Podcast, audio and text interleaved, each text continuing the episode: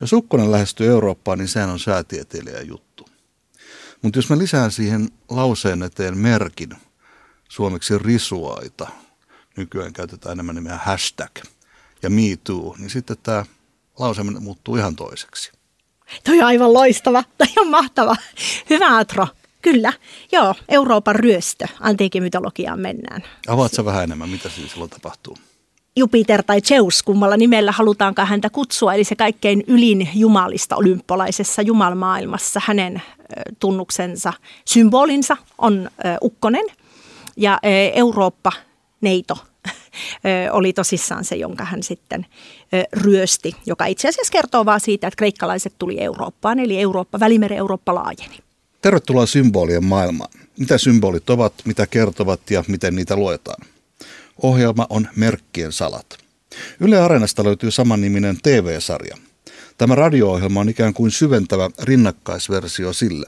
Kerää koko sarja, saat sitten enemmän symboleista. TV-sarjassa symbolitutkija Liisa Väisänen, tässä, terve Liisa. Terve. Vie toimittajalla Kannisen ja katsojat eurooppalaisten sy- symbolien ytimeen. Minä ohjasin sen sarjan, olen Atro Lahtela. Liisa, sä oot symbolitutkija. Tänään puhutaan symboleista taiteessa ja populaarikulttuurissa. Mutta mennään takaisin vielä tuohon alkuun. Eli alussa mainittu Zeuksen ja Euroopan tarina ei ole ihan korrekti tarina kaiken puolin. Siinä on kyse ryöstöstä, raiskauksesta jopa. Vanhat mytologiat ei taida olla ihan, niin kuin, miten sanoisi, tasa-arvoisia nykyaikaisessa mielessä, vaan erittäin suhteettomia. Ja on K18-tavaraa ensinnäkin. Siinä tosiaan Eurooppa neito ryöstetään ja raiskataan. Mutta toisaalta kaikki symbolit syntyy omana aikanaan, eikä symboleita kannata syyttää siitä, että silloin vaikkapa maailmankäsitys on ollut edullisempi miehen kuin naisen kannalta. Eli totta kai ne kuvaa omaa aikaansa. Silti se symboli voi elää yhä edelleen ja e, se ei tarkoita sitä, että meidän tarvitsisi uskoa siihen maailmankuvaan, mikä sillä on ollut silloin, kun se on syntynyt. Itse asiassa mä mietin, että siis myytit, symbolit, mytologiat, niin nehän on hirveän tehokkaita ja pitkäikäisiä silloin, kun ne kattaa sen koko termin ja itse asiassa voiko niitä olla olemassakaan niin pitkäikäisenä, jos ne olisivat jotenkin pehmoja tunnustaisi esimerkiksi nykyaikaisen tasa-arvokäsityksen? Mm, ei. Sen symbolin täytyy olla niin vahva, että se pystyy elämään erilaisissa kulttuureissa ja konteksteissa. Meille eurooppalaisille symboleille on hyvin tyypillistä se, koska jos oikein pitkää historiaa ajatellaan, niin kristiusko on suhteellisen uusi uskontona niin kyllähän meillä kristillisessä maailmassa pöytätavoissa ihan kaikessa arjessa kaikkialla niin elää edelleen esimerkiksi juutalaisia ja antiikin mytologian symboleita. Eli uskonnollinen konteksti voi muuttua ja silti se symboli jää. Uskonnosta ehkä ensi kerralla enemmän, mutta täytyy tässä sanoa, että ei kristinuskonkaan niin kuin nämä symbolit mitenkään niin kuin lempeämmästä päästä ole. Että meillähän on kirkossa risti, joka on niin kuin kidutuskuoleman merkki tai symboli. Kyllä, nimenomaan kristillisessä mielessä, mutta sitten täytyy muistaa se, että meidän ensimmäinen risti on löydetty 35 000 vuoden takaa. Eli ristiä on käytetty muissakin uskonnollisissa yhteyksissä. Nämä tuo meidät myöskin tämmöiset niin kuin ikään kuin vanhat myytit ja mytologiat tuo meidät sitten nykytarinoiden populaarikulttuurinkin maailmaan jossa voisi sanoa, että tuskin mikään tarina on ihan poliittisesti täysin korrekti, jos se on niin kuin vahva ja hyvä. Ja hirveän monet tarinat kantaa mukanaan tämmöisen vanhan myytin, mytologian perinnettä. Kuinka paljon itse asiassa elokuvien, jos elokuvat, niin elokuvien tarinat on niin kuin velkaa vanhoille mytologioille? Enpä osaisi heti mitään prosenttia sanoa, mutta ihan noin mututuntumalta niin varmasti yli puolet. Senkin takia, että vanhat mytologiset kertomukset, ne kertoo inhi, ihmisestä jotain hirveän oleellista ja olennaista, semmoisia peruskysymyksiä, mitä me mietitään aina. Muistan joskus kirjallisuustieteessäkin sanottiin, että ei ole semmoista kirjaa, mikä ei puhu kuolemasta ja rakkaudesta. Eli ne on ne kaikkein isoimmat mysteerit, joita meillä edelleen on ja ne on aina ollut. Ja silloin tietysti niihin liittyy paljon symboleita. Ja sitten taas elokuvataiteessa, koska se on kuvallista kerrontaa ja taidetta, niin se lainaa hirmuisen paljon symboleita vanhasta, vanhasta tarustosta, koska se pystyy sillä luomaan semmoisen yhden silmäyksen aikana hirmuisen isoja kaaria. Ja voihan sitä myöskin banaalisti sanoa, että samalla tavalla kuin symbolit on merkkejä jostain asioista, niin nämä elokuvat ja tarinat on ikään kuin, voisi sanoa, symboleja sellaisesta elämästä, josta haluaisimme kyllä tietää enemmän, jota haluamme seurata, mutta missään tapauksessa emme haluaisi elää. esimerkiksi sanotaan nyt vaikka otetaan joku Hamletin elämä tai Lady Macbethin elämä. Kyllä. Ja sitten toisaalta taas me kyllä elämme niitä ihan samoja kysymyksiä, vaan meidän pikkumaailmassa ja siellä ne on dramatisoitu ne samat kysymykset. Sun täytyy vähän avata tuota enemmän. Tarkoitan sitä, että jos Hamlet kysyy pääkallo kädessään, että ollako vaiko eikö olla, niin kyllä me hirmuisen usein ihan pienissä asioissa joudumme miettimään melkein päivittäin samoja asioita, vaikka meillä ei ole sitä pääkalloa ja kyse ei ole ehkä jostain valtakunnasta. Nousenko sängystä vai enkö nouse sängystä? Esimerkiksi. Tota, mä, mä pikkusen vielä palaan symbolien ja mytologian niin kuin yhtenäväisyyksiin ja erovaisuuksiin. Itse asiassa millainen se suhde sun silmissä on, Liisa? Em, mytologia, se käyttää symboleita ja symbolit on niitä avaimia mytologiassa siihen, että me esimerkiksi tunnistamme asioita. Ja symbolit toisinaan, niin ne toimii semmoisena siltanakin niin, että se symboli saattaa olla sitten se arkipäivän asia, vaikka joku viljan tähkä, kun se keres, jota se tähkä symboloi, on sitten jumalallinen eikä meidän tavoitettavissa. Eli monessa mielessä se saattaa konkretisoida. Ja sitten toisaalta, niin kuin elokuvissa, niin niitä saatetaan käyttää siihen, että ne kuvittaa. Mikä on äärimmäisen symboli, jonka olet nähnyt, kohdannut? Kaikkein äärimmäisen symboli ehkä siinä mielessä, että sen on kohdannut niin monessa kulttuurissa ja sitten tavallaan toisaalta sillä on samoja merkityksiä, niin se on semmoinen elämänkukkasymboli, mikä toistuu tosi monissa kulttuureissa. Sitten taas, jos tarkoitat äärimmäisellä sellaista, että minkä edessä on jotenkin ollut eniten hämilläni, niin niin se on kyllä sitten, kun menee vieraaseen kulttuuriin, eli se on lekpa-symboli, jonka on tavannut voodoo-kulttuurissa Afrikassa. Ja sitten aivan yhtä äkkiä törmäsin papalekpaan, kun menin New Orleansiin. Ja sitten kun on kuunnellut 450-luvun vaihteen musiikkia ja siellä on Fats Domino, joka laulaa Hei la baa, ja sitten ymmärsin, että herran tähän, hän laulaa siitä lekpasta. Niin se on ollut semmoinen äärimmäinen iso kaari, jonka sitten yhtäkkiä ymmärsin. Ihan lyhyesti, mikä tämä Legba on? E, Legba on rajavartija kahden todellisuuden välillä. Ja sen takia se taatusti siinä onkin, eli kylien suojelijana saatetaan käyttää ja sitten se sinne toiseen puoleen. Sitten kun se New Orleansissa sekoittu tuohon kristiuskoon, niin sitten siitä tuli vähän semmoinen niin voodoo-kristillisyyden, että se liikkuu siellä värimailla. Ja senpä tähden sitten, kun New Orleans on sitä vanhaa Ranskaa ja se heila ba, eli hei sinä siellä toisella puolella, niin se lekpa olikin muuttunut ranskalaiseen labaahan, eli just siellä toisella puolella. Sä et puhu siitä hirveästi, mutta muistan sun joskus kertoinen, että sä oot osallistunut voodoo-riittiin, niin oot sä peräti voodoo-papitar?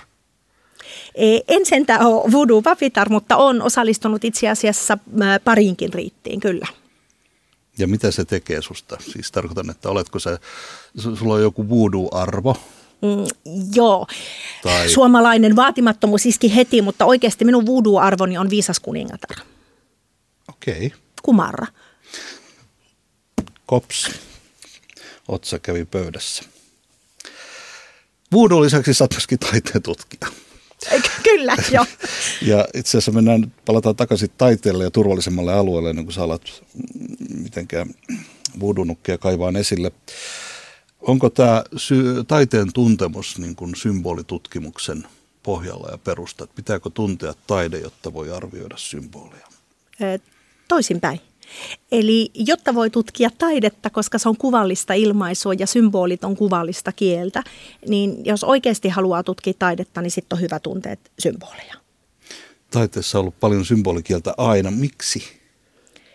Sen tähden juuri kun se on kuvallista kieltä ja symbolit ovat ikään kuin sanoja ja ne on kuvallisia sanoja, niin silloin, ettei tarvi maalata puhekuplia, kun kaikki ei ole sarjakuvaa, niin ne puhekuplat voidaan korvata symboleilla. Ja ne auttaa meitä tunnistamaan henkilöitä ja, ja sitten tulee tavallaan puhekupliksi, että mitä he haluaa just sillä kertaa sanoa.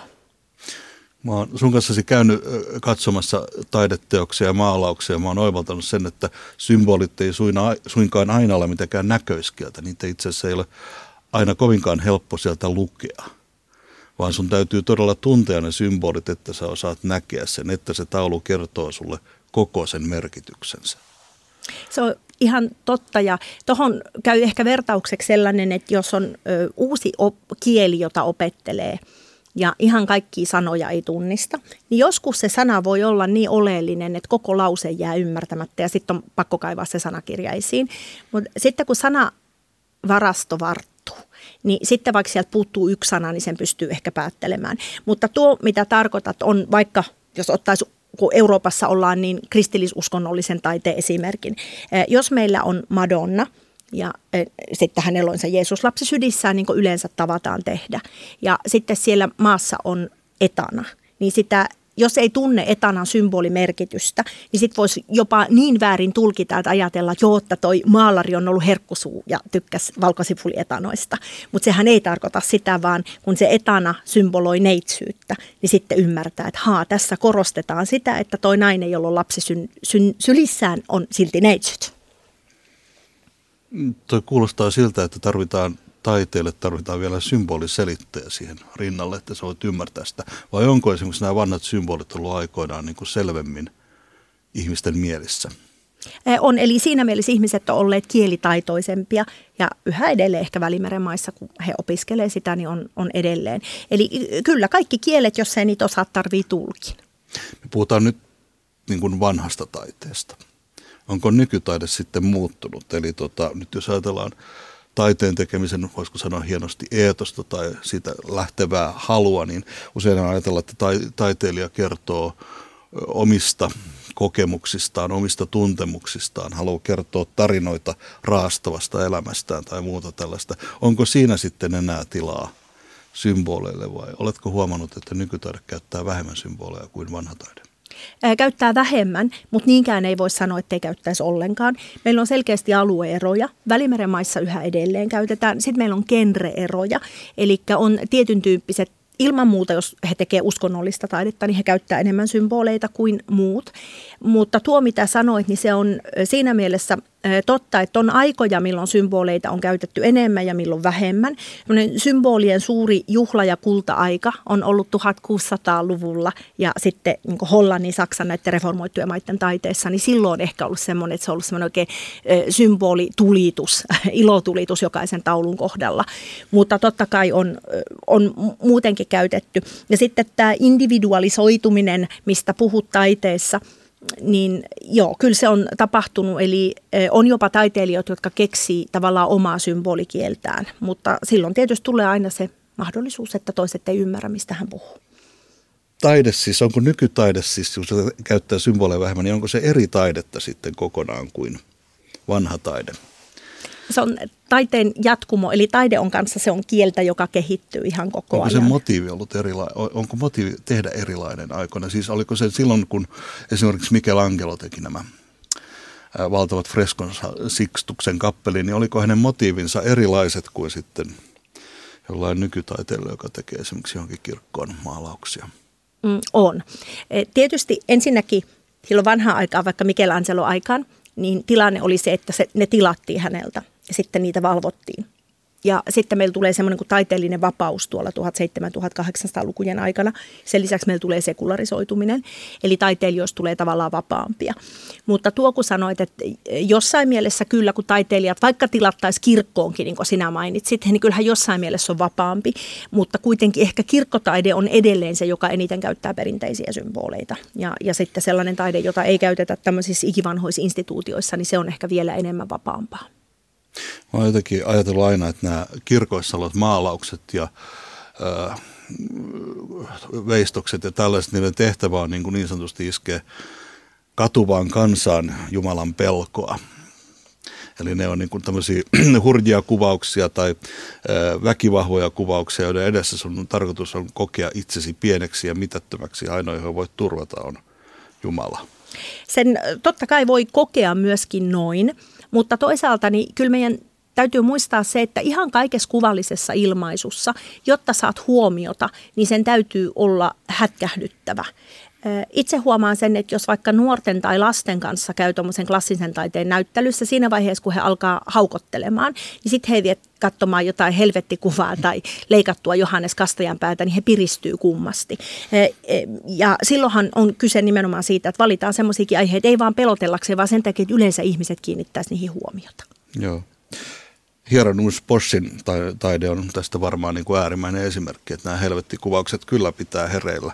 Joskus saattaa jopa herättää keskellä yötä omaan huutoonsa. Kyllä, kuoleman synnit, mitä hän on kuvannut, ne on todella herkullisia ja aivan täynnä symboliikkaa. Kuuntelet merkkien saloja. Puhumme siitä, mitä symbolit pitävät sisällään, mitä ne ovat, mitä eivät ole. Minä olen Atro Lahtela, symbolitutkija Liisa Väisänen. Tänään me puhumme taiteesta ja symboleista – kyseessä näiden kahden välillä taitaa olla aika ikivanha juttu, vähän kuin pastaöljy ja valkosipuli. Eiköhän. Vahva liitto, joka elää edelleen. Minkä takia ihminen, homo sapiens, on kehittänyt yleensä taiteellisen puolen itseensä? Sä oot itse joskus puhunut joskus taiteellisesta ihmisestä. Ja mä ajattelin silloin, että se tarkoittaa, että ihmisellä on joku semmoinen hetki kehityshistoriassaan, jolla taide ikään kuin astui ihmiseen – ja taiteen perässä tietysti symbolit. Se on pidempi kuin homo sapiens. Meillä tietysti kaikkein varhaisimmilta ajoilta eh, ihmisapinan kehityksessä on vähemmän materiaalia, mutta jopa kahden, mil, kahden ja puolen miljoonan vuoden takaa Afrikassa siellä on elänyt semmoinen kuin eh, homo habilis, eli kätevä, kätevä apina, kätevä ihminen, heillä näyttäisi jo viitteitä siihen, että heillä on taiteellista ilmaisua. Kun ihmisen historia, ihmisapina historia on tutkittu ympäri maailmaa, niin näyttäisi koko ajan vahvistuvan ajatus siitä, että tämä mihin viittasit, homo artisticus, eli taidetta tekevä ihminen, on yhtä vahva motiivi kuin se, mistä on aikoinaan puhuttu, eli homo religiosus, eli uskova ihminen. Ja sitten kun niitä tutkii, niin uskonto ja taide näyttäisi vastaavan samaan ihmisapinan tarpeeseen. Eli se siirtää tietoa eteenpäin ja auttaa myöskin kehittämään kulttuuria, ihmiskulttuuria. Tällainen israelilainen historioitsija Harare on puhunut teoksessa Homo sapiens tämmöisestä niin kuin ikään kuin tietoisuuden räjähdyksestä, joka ihmislaille tapahtuu jossain vaiheessa. Ja mä mietin, että tämä varmaan kytkeytyy samoihin asioihin, koska eläimethän ovat älykkäitä tavoilla, joita me emme voi ymmärtää, mutta se me ehkä tiedämme, että yksikään kissa ei voi toiselle kissalle sanoa, että yhdeksän kissaa kymmenestä tulee tyytyväiseksi jollain shampoolla. Eli ihminen pystyy tämän syvällisen filosofian ilmaiseen toiselle, mutta myöskin ehkä tämmöinen niin kuin oman itsensä paikka maailmankaikkeudessa tai yhteisössä tai ihmiskunnan sisällä, niin se on myöskin niin kuin ihmiselle oma luontainen ymmärrys maailmasta.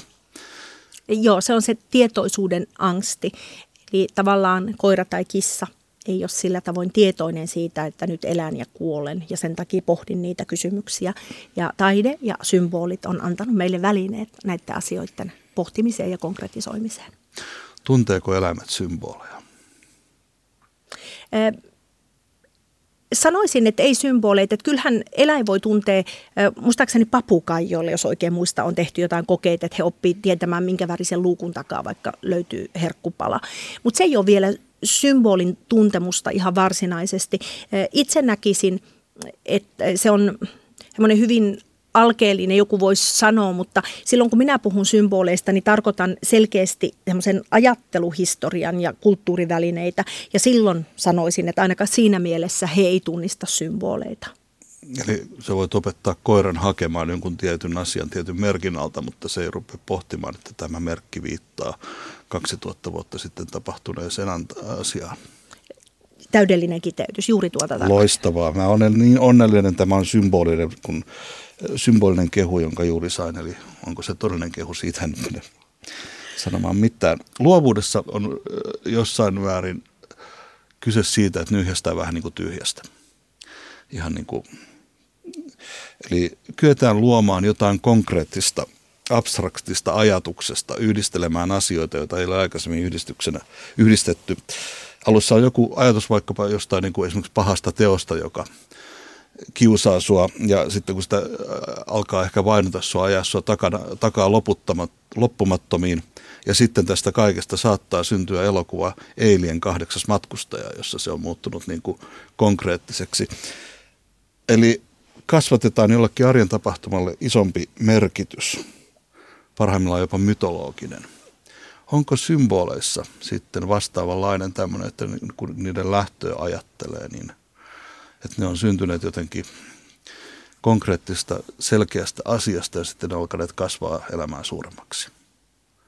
Nyt sinä kuule Atro liikut pikkusen vaarallisilla vesillä. Minun melkein alkaa tuntuu jo siltä, että sinä yrität houkuttaa minua puhumaan jostain salaliitosta. Tai muistan kuvaustemme ajan merkkien salat televisio-ohjelmassa, niin sinä kylläkin olin huomaavina, niin pilke silmäpuolessa puhuit aina jostain kuoleman mandalasta, että jos semmoinen kuva on, jonka lukee, niin sitten kuolee. Eli tohon en lähde mukaan ollenkaan, mutta vastaan silti kysymykseen jossain mielessä kyllä, että olisi alkusymboli ja sitten asiat alkaa tapahtua sen mukaan. Mutta minusta se liittyy enemmänkin ajan henkeen. Eli eh, jossain mielessä niin tosi moni symboli on konkreettisesti ollut olemassa ennen kuin ihan oikeasti tapahtuu se asia. Eli voisi ajatella vaikka, että risti on ollut ennen ja sitten on tullut semmoinen kärsimyksen teologia.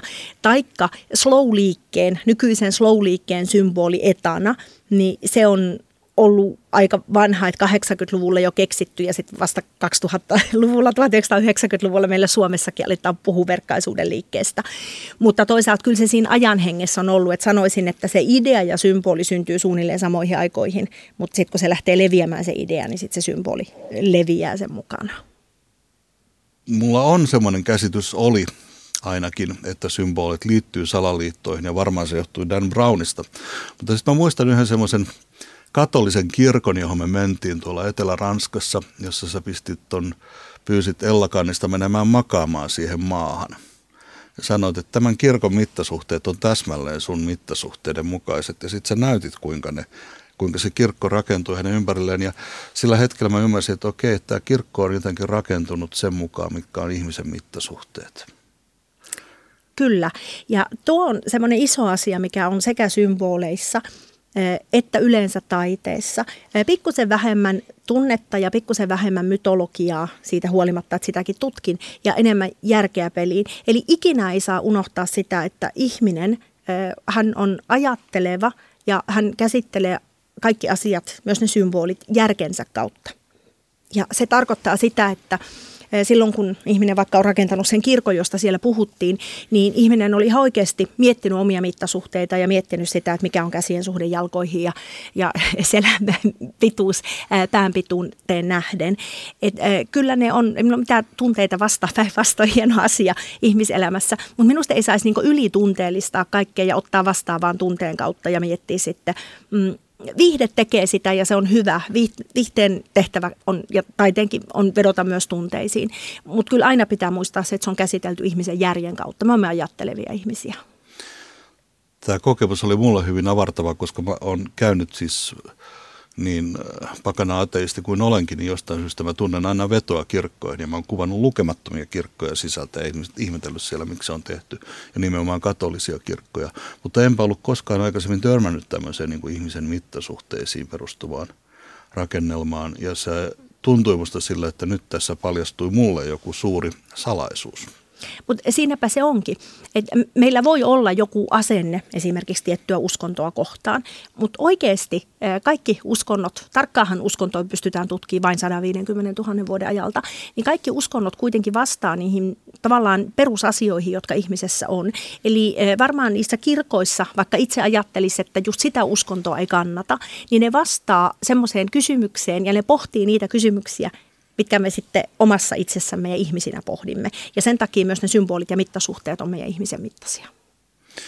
Näkyykö sun symbolisilmäsi nykyrakennuksissa sitten symboleja? Tai ajatellaan niin kuin esimerkiksi banaaliahan esimerkiksi puhuu pilvenpiirtäjistä, että näkyykö niissä tämmöinen Baabelin tornimainen yritys päästä niin kuin repimään taivaita palasiksi ja keskustelemaan suoraan niin sanotun Jumalan kanssa. Taikka sitten tämmöisenä tota, luonnonsuojelijani niin fallinen yritys olla enemmän hybris, hybris johonkin muuhun näkyy. Se voi näkyä hirveän eri tavoin. Yksi ehkä sellainen, joka käyttää mm, uudisrakennuksissa mm, vanhaa symboliikkaa hyvin samanlaisen kuin ennenkin on ranskalainen Philip Stark-niminen tekijä. Mutta sitten kyllähän symboli on, jos mietin sitten ehkä vähän tunnetumpia vielä arkkitehtejä, joku Jean Nouvel tai sitten mm, No Bilbaon Kukkenheimista on hirveän paljon puhuttu Suomessakin, niin siellä Franco Gehry, joka on suunnitellut sen, niin kyllähän on miettinyt symboliasioita, kun hän esimerkiksi valitsi siihen, että mistä materiaaleista se rakennus tehdään. Ja sitten hän sanoi, että siihen täytyy käyttää kalkkikiveä, koska se on sen alueen oma rakennusaine. Ja sitten hän halusi jonkun metallista, hän päätyi titaaniin sen takia, että se on vanha teollisuuskaupunki. Eli kyllähän jo materiaaliaan käytti ikään kuin symboleina siitä, että se kaupungin historia ei saa hävitä mihinkään. Eli kyllä näkyy, mutta sitten ne on vähän yksilöllisemmin ehkä ilmo- ilmaistuina kuin vanhassa taiteessa ja vanhassa arkkitehtuurissa. Niin, ki- vanhat kirkot on periaatteessa kaikki samalla mallilla rakennettuja. Mm, joo, no sitten tietysti vanha ja vanha. E, joo, koska se on riippunut siitä, mitä osataan rakentaa. Mm. Mutta sitten taas tuommoinen symbolinen mittasuhde, mihin äsken viitattiin siinä, kun Ella makaa meidän ohjelmasarjassa kirkon lattialla, se liittyy nimenomaan renesanssiin, koska silloin ihmisestä tulee keskeinen. Sitä aiemmassa taas käytettiin musiikimittasuhteita, koska ne oli matemaattisia kaavoja. Esimerkiksi koottilainen perustuu siihen. Eli vanhoissa kirkoissakin niin ei ne noudata samaa symbolikaavaa, vaan se riippuu siitä aikakaudesta ja ajan hengestä. Voisi kuvitella, että tämän aikakauden hengessä olisi tosi tärkeää tehdä tosi paljon rakennuksia, jotka nimenomaan muistuttaa ihmistä, koska ihmisen kokemukset, ihmisen tunteet, se mitä ihminen on, niin sehän on nyt kaiken keskiössä. Ja se on ihan totta, että kun puhumme jälkiteollisesta rakentamisesta, joka lasketaan noin joskus 1980-luvulla alkaa, niin se on ihan totta, että niistä puhutaan uudelleen hengen temppeleinä, vaikka kyse olisi siis museorakennuksesta. Mutta niiden idea on juuri se, että ne vaikuttaa hyvin voimakkaasti myöskin tunteellisella pohjalla ihmiseen ja, ja se vaikuttavuus. Että kyllä niissä selkeästi haetaan monumentaalisuudessaan sitä, että ihminen osaa ja ihminen tietää – kun sitten samalla me tiedämme, että ihminen on hirveän paljon tehnyt hallaa, niin ne on ehkä semmoinen autoylistys meille. Kyllä me sitten kuitenkin jotain. Sä asut Liisa Väisänen Espanjassa, enkä tiedä, oletko nähnyt Helsingin uutta Oodi-kirjastoa. Mutta mä, oletko? En ole vielä valitettavasti ehtinyt käydä sisällä. Olen Olet nähnyt ulkopuolelta. Kyllä. Niin siitä oli tämmöinen hyvin mielenkiintoinen Katja Kettu, kirjailija. Hänellä oli hyvin mielenkiintoinen niin kuin semmoinen, että sehän on kuin laastari – ah. niin kuin ulkomuodoltaan. Ja sitten hän alkoi puhua siitä, että itse asiassa kun se oli Suomen lahja Suomelle, satavuotiselle Suomelle, niin sehän liittyy hyvin selkeästi laastarina sille haavalle, jonka sisällissota Suomessa synnytti. Ja silloin mä miettinyt, että vau, että tuossapa on mielenkiintoinen tulkinta rakennukselle. En tiedä, oliko tekijöillä alun perin itsellään tämmöinen tulkinta, mutta käsittääkseni on olemassa maailmassa muita rakennuksia, muitakin rakennuksia kuin tämä Oodi, jotka ovat saaneet jonkinlaisen uuden tulkinnan siitä myöhemmin, kun se ovat jääneet esimerkiksi pystyyn. Esimerkiksi Eiffelin torni, joka on nyt niin, kuin niin Pariisin symboli kuin olla ja voi. Mutta alun perinhän se piti kai olla väliaikainen rakennelma, joka puretaan. Näin on, se on varmaan maailman pitkäikäisin väliaikainen rakennus, kyllä on. Tuommoisesta laastarista tulee mieleen itselleni eh, Berliinistä, eh, paitsi holokausti muistomerkki, niin eh, myöskin se iso juutalaismuseo, ne oli nimenomaan laastareita paikkaamaan sitä, mitä oli tapahtunut Saksan historiassa aiemmin. Entä sitten, tota, onko olemassa tämmöisiä rakennuksia, jotka, joiden merkitys muuttuu, jotka, jotka saavat ihan uuden merkityksen ajan saatossa – Ihan varmasti, nyt kun Berliinistä puhun, niin mietin jotain Brandenburgin porttia, niin varmaan muurin sortumisen jälkeen on, on saanut myöskin. Mutta sitten miettisin, että varmaan silloin, kun on niin kun vallankumouksien jälkeen on siirrytty esimerkiksi monarkiasta tasavaltaan, niin kyllä ihan ehdottomasti silloin rakennukset, niistä saattaa tulla jopa halveksittuja. Ja silloinhan on tapahtunut sitäkin, että rakennuksia puretaan, jos on niin kipeä se kohta, että halutaan kieltää se oma menneisyys niin, niin Jälleen silloin. Berliinistä löytyy hyvä esimerkki, eli Berliinin muuri. Kyllä, joo. Tosin siitä on palasiikai jätetty Minullakin nimenomaan on. muistuttamaan siitä, että tämä on joskus ollut jaettu kaupunki. Se on ihan totta, siellä on ja minullakin on semmoinen pieni pieni palanen Berliinin muuria työpöydälläni. Ja mä oon joskus nähnyt, että, että tota Helsingin metrosta on niin tämmöisiä kuvia, joissa kerrotaan, että se on, tunnust, se on todiste siitä, että ufot ovat keskuudessamme ja tekevät käsittämättömiä asioita. No tuo on, tuo on hieno teoria, kyllä. se on mahdollinen salaliittoteoria, jotka eivät siis todellakaan kuulu symboleihin mitenkään oleelliselta osaltaan, eiväthän Liisa? Viihteen kannalta, elokuvien kannalta, mutta sitten todellisuudessa en, en niitä lähtisi niin sitä kautta miettimään. Kertooko symbolit jotain sellaista ihmisestä, jota ihmiset eivät vielä tiedä itsestään? Siinä mielessä kyllä, että ne voi kiteyttää, mutta että se symboli olisi syntynyt itsestään kertomaan meille jotain, ei. Mutta ehkä joku semmoinen niin valveutuneempi mieli, Eli kyllä siinä mielessä ihminen voi löytää symbolin kautta itsessään jotain. Hän on valaistumisen hetki ja saa asiat loksahtamaan kohdalleen. Taiteessaan voi nähdä, että se joskus kertoo ilmiöstä, jotka eivät vielä ole niin sanotusti yleisessä tietoisuudessa. Mä kauan sitten haastattelin tämmöistä sveitsiläistä surrealistitaiteilijaa Hans Rudi Gigeria, joka on ehkä tunnetuin ei omasta taiteesta, vaan siitä, että hän suunnitteli Eilien hirviön. Ja hän äh, käytti taiteilijasta tämmöistä termiä, että hän on niin kuin seismograafi, joka aistii maailmassa olevat muutokset ennen kuin ne alkaa tapahtua. Toi pätee nimenomaan meidän länsimaisen taiteen käsitteeseen. Taiteilijat ovat meidän historiassamme, niin he on avantgardisteja ihan ehdottomasti. Eli he on semmoisia, jotka tuntee pikkusen etukäteen, mitä on tulossa sen ajan hengen. No, mutta muissa kulttuureissa he ovat enemmän sitten niin kuin sen yhteisön palveluksessa, niinkö? Mm, tietyissä kulttuureissa. Eli meillä on kulttuureja, jotka taas kokee taiteilijan niin, että hänen pitää säilyttää. Mainitako vaikka islamilainen kulttuuri tai sitten joku Australian aboriginaalinen kulttuuri, niin heillä on enemmänkin se niin katse menneisyyteen. Meillä on enemmän sitten ehkä tulevaan. Mitkä on sellaisia symboleja, joita sun mielestä on markkinavoimat on ruvenneet niin riistämään, jos näin voisi sanoa? Käyttäen ihan omiin tarkoitusperinsä vailla yhteyttä siihen alkuperäiseen? No, joku Applein omena on semmoinen ihan yksi ilmeisimmistä, ilmeisimmistä Eli Avaa vähän sitä Applen omenaa ähm, sen niin kuin pitkää historiaa, joka oli jo ennen kuin Apple oli olemassakaan. Joo, to, todella kauan sitä ennen. Eli ö, omena on hirmuisen vahva symboli ollut. Ö, mytologian kautta me törmäämme siihen herrajumalattarin, pääjumalattaren puutarhassa. Ö, vanhasta testamentista tietysti puhumattakaan, kun puhutaan Eevan ja Aatamin tarinasta. Tosin siellä ei mainita omena, mutta se vakiintuu omenaksi sitten keskiajalla. Siellä vaan sanotaan hyvä ja pahan tiedon puu. Ö, omena esiintyy edelleen, niin Wilhelm Telli ei ammu päärynää poikansa pään päältä, kun hän vapauttaa siitä tyranniasta, vaan se on omena. Ja e, jopa Newton, silloin kun hän ymmärtää painovoimalain, niin miten se onkin just omena, joka tipahtaa, se ei ole mandariini tai mikään muu. Eli sillä on hirveän vahva yhteys tietoon ja tietämiseen. Ja sitten no jo, ihan lyhyesti tosiaan, jos mennään, niin sit mietitään, että meillä on kyseessä tietokone. Ja, ja sitten kun se tietokoneen päällä on, se on haukkastu. Eli sinä kun avaat tämän koneen, niin sinä haukkaiset tiedon maailmasta. Ja sitten toisaalta se on ihan hienosti toimiva ja se on tosi hienosti suunniteltu, koska siinähän on just se, että se on hyvä ja, tai tiedolla voi tehdä hyvää tai pahaa. Ja siinähän sitten mietit, kun avaat sen tietokoneen, täällä on paljon tietoa, mitä tällä teet. Niin, sitä mä itse asiassa tuossa miettimään juuri, että siis siinä on haukkastu hyvän ja pahan tiedon puusta ja tästä voisi ikään kuin ajatella, että se on jopa rohkea amerikkalaiselle yhtiölle, jossa on hyvin voimakas, tota, Amerikassa on hyvin voimakas tämmöinen kristillinen perimä, niin hyvin rohkeakin symboli, koska se houkuttaa niin kuin maistamaan pahan, hyvän ja pahan tiedon puusta. Kyllä, se houkuttaa ihan jatkuvasti. Ja sitten taas toisaalta se on niin eettisesti ihan hieno symbolina, koska se muistuttaa siitä, että vastuu on sinulla. Merkkien salat kysyi symbolitutkija Liisa Väisäseltä symboleista.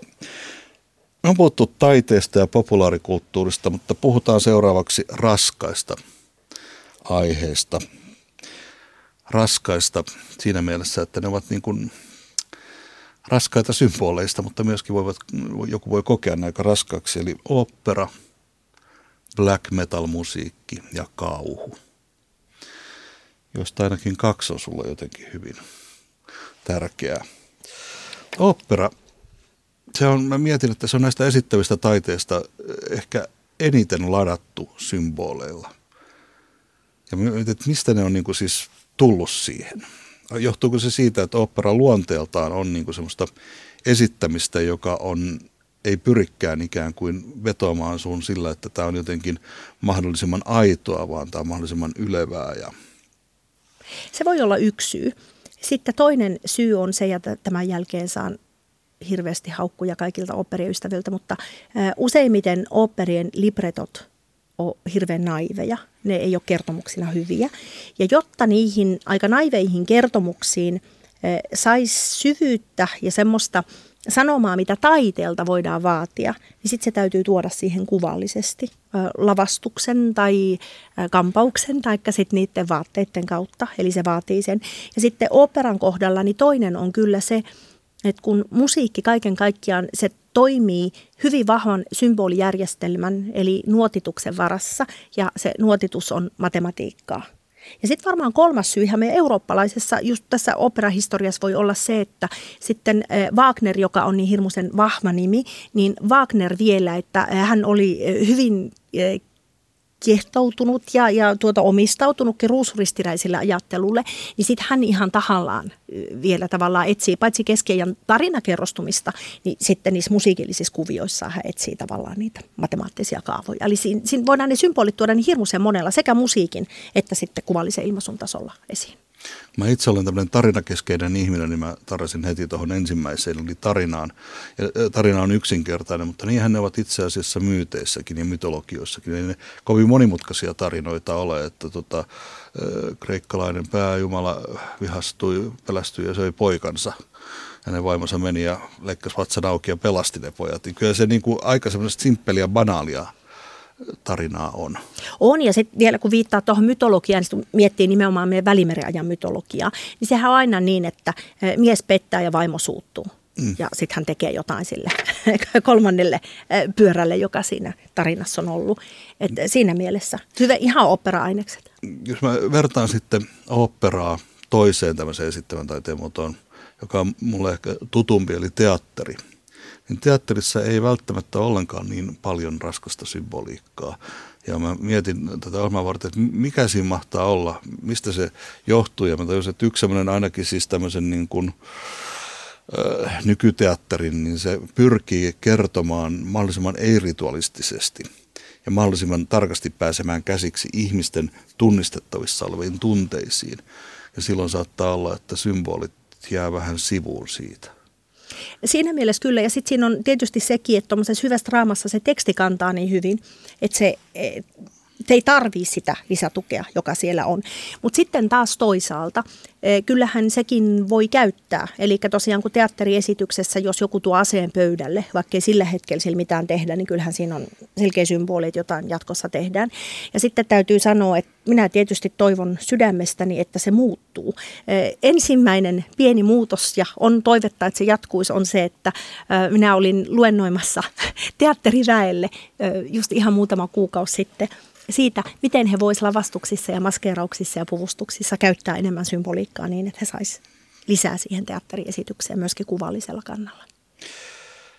Mennään rokkiin, joka on ehkä sun lähellä sun sydäntäsi. Jee! Yeah. Tai 50-luvun rokkia. Mennään sitten siitä semmoiseen rokkiin, joka ei ole lähellä sun sydäntäsi. Eli uuteen mahtiponttiseen operaan, eli hevimusiikkiin, joka itse asiassa on – ainakin populaarikulttuurissa ottanut tämmöisen lavalla pönöttämisen perinteen oopperasta vahvasti itseensä. Mutta me tehtiin tätä TV-sarjaa Merkkien salat, joka siis näkyy Areenassa, niin oltiin metallimusiikin festarilla Tuskassa, jossa et ollut aikaisemmin käynyt. Me tavattiin siellä Tuomas Rytkönen, joka oli ton, ton Turmion kätilöiden laulaja, vaikuttava ilmestys, yltäpäältä tatuoitu. Ja nyt hän on laulaa tämmöisessä Baptism-nimisessä yhtiössä, tai silloin ollut ainakin black metallia. Ja sä kävit katsomassa sitä konserttia teltassa, ja sä olit jumalattoman innoissa, kun sä tulit takaisin sieltä. Et niin kuin näytti melkein siltä, kun symbolitutkija olisi pomppinut paikallaan. Ö, joo, Mitä vi- sä näit siellä? Nimenomaan näin. Voin sanoa, että se ei koskenut kuulemista, vaan se oli näkemiseen liittyvä se, se tota, riemastunut reaktio. Eli symboleita he käyttää aivan valtavasti. Vaatteissaan, käsissään, hiuksissaan, tatuoinneissaan, esiintymisessään, niissä tosissaan se koko, koko show on hyvin visuaalinen ja siinä visuaalisuudessa niin he käyttää todella paljon paljon vanhaa symboliikkaa ja se tietysti tuntui kauhean mukavalta. Se mikä tuossa äskeisessä kokemuksessa, kun me kävimme, sitten oli semmoinen pikkusen tunnelmaa laskeva, tietysti me haastattelimme Tuomas Rytköstä ja hän on ollut hyvin tietoinen kaikista niistä. Mutta jälleen kerran se, että jos kielitaito puuttuu, niin mitä tapahtuu? että sitten kun haastattelimme niitä yleisöä, joka siellä oli siinä mielessä, että mitä he saa irti, niin kyse oli hyvin heppoinen se heidän tietämyksensä. Ja jopa se, mitä vähän oikeastaan etukäteen olin aavistellutkin, niin valitettavasti se oli totta. He kantaa valtavaa määrää erilaisina maalauksina, tatuointeina, semmoisina rintamerkkeinä vanhoja symboleita. Ja sitten kun heiltä kysyy, että mitä tämä tarkoittaa ja miksi kannat, niin yleisin vastaus oli se, että se kuuluu tähän genreen. Ja he ei tienneet. Ja nyt tullaan semmoiselle alueelle juuri siinä, että kyllä se kielitaito on hyvästä. Kuinka moni meistä on valmis ottamaan tatuoinniksi vieraskielisen sanan, jos ei ymmärrä, mitä se tarkoittaa?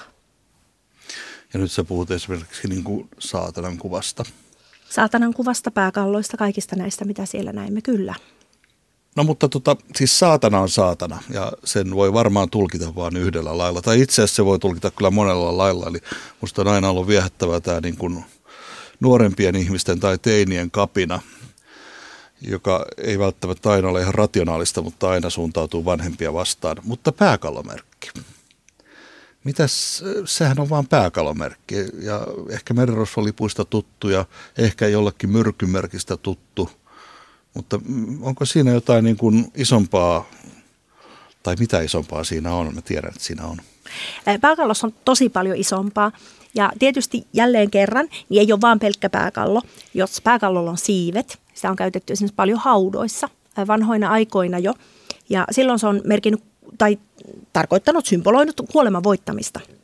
Ja noissa näiden eh, hevi-ihmisten eh, vaatteissa oli hyvin paljon juuri sitä pääkalloa, missä on siivet.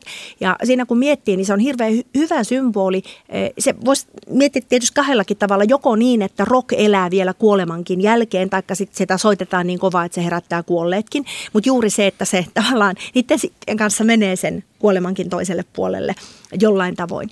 Sitten tämä, mihin viittasit myrkymerkkinä, taikka näissä merirosvolipuissa. Siellä meillä on semmoinen pääkallotyyppi, jossa on kaksi reisiluuta siinä alapuolella. Ja e, sillä on alun perin tarkoitettu kristillisessä taiteessa Aatamin hautaa. Ja se usein löytyy uskonnollisessa taiteessa kuvassa, jossa on ristiin naulittu Jeesus, niin sitten sinne alapuolelle on laitettu minusta usein aika söpösti ja sympaattisestikin, niin se pääkallo, joka sitten tarkoittaa sitä, että Jeesus on ikään kuin se uusi Aatami, joka nyt on syntynyt vanhan Aatamin haudalle, niin vanha legenda, joka kertoo, että hänen puunsa olisi tehty siitä puusta, joka on kasvanut Aatamin haudalle ja, ja, ja tällaista e, symboliikkaa. Ja e, siinä mielessä niin siinähän on tavallaan siinä on yhteiskuntajärjestyksen muutos – ja sitä kautta sen ymmärtää, että siitä tulee semmoinen kapinallisuuden. Eli siis tavallaan kristitythän kapinoi juutalaista järjestelmää vastaan. Ja sitten taas merirosvot on kapinoineet jotain muuta järjestelmää vastaan. Eli kyllä siinä se kapinoinnin teema edelleen hyvin vahvana voi olla. Mutta e, kyllä siihen liittyy myöskin katumuksen teema. Sitä on, pääkallo liittyy katumus ja sitä voidaan nähdä katumuksen symbolina. Turha katua sitten, kun olet pelkkänä pääkallona kadun, nyt se on muistuttamassa tavallaan e, t- tällaisesta. Ja e, silloin ehkä mietin sitä myrkkypurkkia, niin se on ihan hyvä sanoa, että älä syö näitä sitten kaduttaa. Mm, mm, mm. Mä itse asiassa muistan, kun, kun me törmättiin kirkoissa, kirkoissa näihin tota, pääkalloihin alla reisiluut. Se tuntuu aika hämmästyttävältä niin kuin yksityiskohdalta nähdä vanhoissa 1600-luvun kirkoissa, niin kuin tämmöisiä 1500-luvun kirkoissa, tämmöisiä symboleja. Kyllä, ja sitten kuitenkin ne on hirveän loogisia, eli tämä on jo haudattu, muista katua ennen kuin muista katua ennen kuin kuolet, josta pääsemmekin sitten kauhuelokuviin. Vihdoin. Ja sehän on, mä olin vähän yllättynyt suoraan sanottuna, kun mä oivalsin, että sä oot suuri kauhuelokuva-fani. Friikki suorastaan. Friikki. Eli onko se syntynyt niin kuin ihan itekseen vai onko symbolit vienyt sun kauhun puolelle? Minä olen varmaan eh, lempilukemistani shokki sängyn alla, kun fikkarivalossa, kun ei olisi saanut niitä oikeasti lukea kotona, niin minä en ole varmaan vielä edes tiedostanut symbolia ja symboleita silloin, kun olen kauhun parissa viettänyt hetkiä. Eli ja mullahan on siis sama shokkia, kauhuja, mitä niitä oli. Niin samanlainen menneisyys, eli tästä voi tietysti päätellä, että vanhemmat alkaa antako lapsille ne kauhua liian aikaisin. Tässä on kaksi onko se hyvää vai huonoa esimerkkiä, miten käy ohjaajaksi tai symbolitutkijaksi. Mm. Kauhuelokuvat on aika raskaita symboleista suoraan sanottuna. Mm, ovat. Joo, semmoinen oikein herkuttelijan paratiisi. Ja yksi lajityyppi niistä on paholaiselokuvat. Ja me nyt keskitytään ehkä näihin, vaan mä oon koettanut löytää sun suosikkiasi paholaiselokuvista, koska mä tiedän, että se on tämmöinen niin kuin, äh, leffafriikin valinta. Italialainen satanaiselokuva vuodelta 1912. Mä en ole löytänyt sitä vielä mistään. Ehkä muutaman klipsin mä oon nähnyt. Mutta miksi tämä kuriositeetti on pannut sut niin kuin intoutumaan? Siinä se paholainen on hyvin tyylikäs herrasmies. Eli hänestä on itse asiassa hävitetty se, mikä kaikkien varhaisimmissa paholaiskuvissa on ollut, että hän on epämiellyttävältä haiseva ja näyttävä ja, ja kaikin tavoin. Eli siinä se paholainen on enemmänkin semmoinen houkutus ja sisäistetty meihin. Ja siinä mielessä niin se kuvaa hirveän hyvin minusta meidän eurooppalaisen ihmisen muutosta siitä, että ensin on se ilkeä ja paha paholainen, jota vastaan taistellaan. Sitten se on muuttunut juuri tämän, tämän tyyppisen henkilön kautta paholaiseksi, joka on minussa. Ja se kaikkein mielenkiintoisin vaihe tavallaan paholaisen historiassa ihan nyt nyky, vuosikymmeninä minun eliaikanani on ollut juuri se, että niistä houkutuksista minulla on oikeus houkutuksiin. Ja, ja sitten niistä paholaisistakin tulee semmoisia kermakakkukoristeita, söpön näköisiä pieniä, jotka kuvaa vaikka ö, näitä ihmisten kuoleman syntejä ja muita, ja on kauhean houkuttelevia näkeviä. Ja minusta se on hirveän mielenkiintoinen muutos tavallaan, mikä meissä on tapahtunut, koska se myös kuvaa tavallaan myöskin sitä, mitä me olemme alkaneet hyväksymään omia viettimaailman asioita. Eli tämä 1912 paholainen italialaisessa satanaselokuvassa on nykyaikaisempi paholainen kuin esimerkiksi Manaja-elokuvassa esiintyvä paholainen, joka on semmoinen, en tiedä voiko sanoa vanhatestamentillinen tai sitäkin vanhempi hirviö, joka tulee vaan ja haluaa pahaa, haluaa viedä sut. On, kyllä. Ja myöskin sitten se 1910-luvun elokuvan paholainen on hirveän paljon rehellisempi, koska se uskaltaa sanoa sen, että se paha on sinussa. Ja käsittele se itse ja tee eettisiä valintoja. Eli ei tavallaan ole niin, että enhän minä, mutta kun minua. Että se manajan paholainen on juuri semmoinen, että ihminen vapautuu vastuusta ja kun minä olen sitä mieltä, että me olemme vastuussa kaikessa siitä, mitä me teemme ja kannattaisi miettiä, mitä tekee, niin sen takia se se tos, oikeasti kiehtoo se, sen tyyp, enemmän sen tyyppinen paholaishahmo. Toki Manajasta elokuvana on pitänyt ihan valtavasti. Niin mä tiedän, se on myöskin kuuluu sun kärkikastiisi. Ja mä tiedän, että sitten vielä yksi, tai siis niitä kärkikastiin kuuluu useita, niin kuin kauhufriikille sopiikin, mutta It, eli se Stephen Kingin loistava romaaniin perustuva It. Ja siinä on sitten taas ihan toisenlainen paholainen. Siinä on... Clowni. Joo. Siinä on sitten taas paholaisesta niin selkeästi psykologisempi paholainen. Ja nimenomaan juuri tämä, että miten sen, mikä itse asiassa on kauhean hauskaa ja ihanaa, niin sitten näytetään – joku klouni, mikä voisi olla hauskempaa ja ihanampaa kuin klouni, niin sitten onkin sen kääntöpuoli. Eli minusta siinä mielessä, niin paitsi että se käsittelee ihmisen kehitysvaiheita varmaan lapsuutta näistä elokuvista, mitä nyt on mainittu, niin kaikkein parhaiten niitä lapsuuden pelkoja, joita meillä on ollut, niin myöskin sitä, että miten se pelko voi tunkeutua meihin ja saada meistä vallan semmoisessa ihan jossain arkitilanteessakin ja yllättävässä, jos me emme itse pysty käsittelemään niitä omia pelkoja. Palataan vielä paholaiseen ihan sillä tavalla, että onko kyseessä, niin kuin, onko paholainen muuttunut näiden elokuvien aikana? Mm, on, on varmaa. Eli kyllä minä uskaltaisin rakentaa paholaisen elämänkertaa siis vuosisatojen aikana, en pelkästään elokuvahistorian aikana. Ja kyllä se paholaisen elämänkerta on, on sellainen, että paholainen on, on selkeästi muuttunut. Eli paholainenhan on heijastuma sellaisesta, mitä me mietimme pahasta. Ja silloin kun ihmiskulttuuri kehittyy ja voidaan puhua semmoisesta niin ihmiskulttuurin muokkautumisesta, niin myöskin sen sisällä olevat asiat, kuten suhtautuminen paholaiseen ja paha olemus, niin se on muuttunut. Mikä kauhuelokuva sun mielestä kuvaa parhaiten tällä hetkellä tätä aikaa? paholaisen asianajaja. Se on mm, Al Pacinon paholaishahmo. Ja nimenomaan siinä käsitellään sitä tavalla, että jokaisella meillä on se heikkous, joka sitten siinä elokuvassa on ajateltu niin, että se liittyy johonkin näistä kuolemansynneistä Ja siinä sitten tämä henkilö, joka siihen sortuu, niin hänen heikkoutensa tai hänen kuolemansyntinsä on lopulta ylpeys. Ja minä luulen oikeasti, että meidän aikamme kaikkein suurin heikkous ja, ja se, mikä vie meidän maapalloa siihen, mihin vie, niin on meidän ylpeytemme. Olet kuunnellut Merkkien salat-ohjelmaa. Minä olen Natro Lahtela. Tässä osassa puhuimme symbolitutkija Liisa Väisensen kanssa symboleista taiteessa ja populaarikulttuurissa.